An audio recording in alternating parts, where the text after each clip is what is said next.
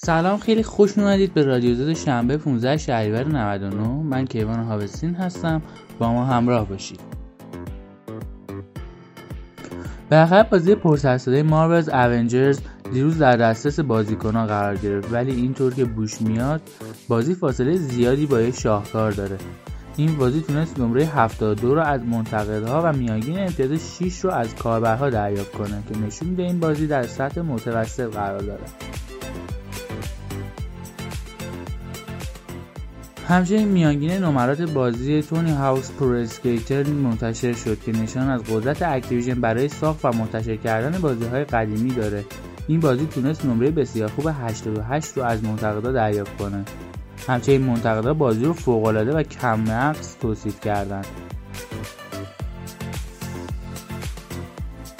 یوبیسافت با انتشار تیزری رویداد یوبیسافت فوروارد سپتامبر رو معرفی کرد. این رویداد قرار روز پنجشنبه 20 شهریور ساعت 22:30 به وقت ایران شروع بشه.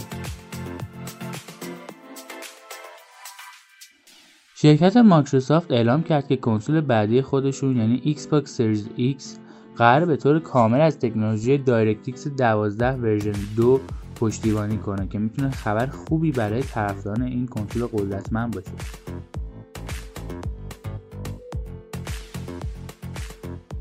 دو خبر آخر رو اختصاص میدیم به شرکت CD Projekt Red که دیروز به صورت کاملا ناگهانی نسخه کنسول‌های نسل بعدی بازی ویچر 3 رو معرفی کرد که شامل ارتقای گرافیکی بافت‌های محیطی و بهبود نورپردازی و نرخ فریم‌دهی در بازی میشه.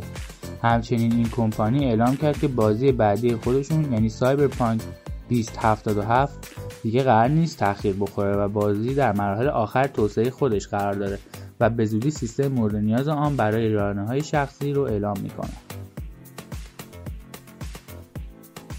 خیلی ممنون که با ما همراه بودید. میتونید به سایت ما با آدرس zotexgaming.com سر بزنید و همچنین میتونید ما رو در شبکه‌های اجتماعی مانند تلگرام، اینستاگرام و یوتیوب فالو یا سابسکرایب کنید.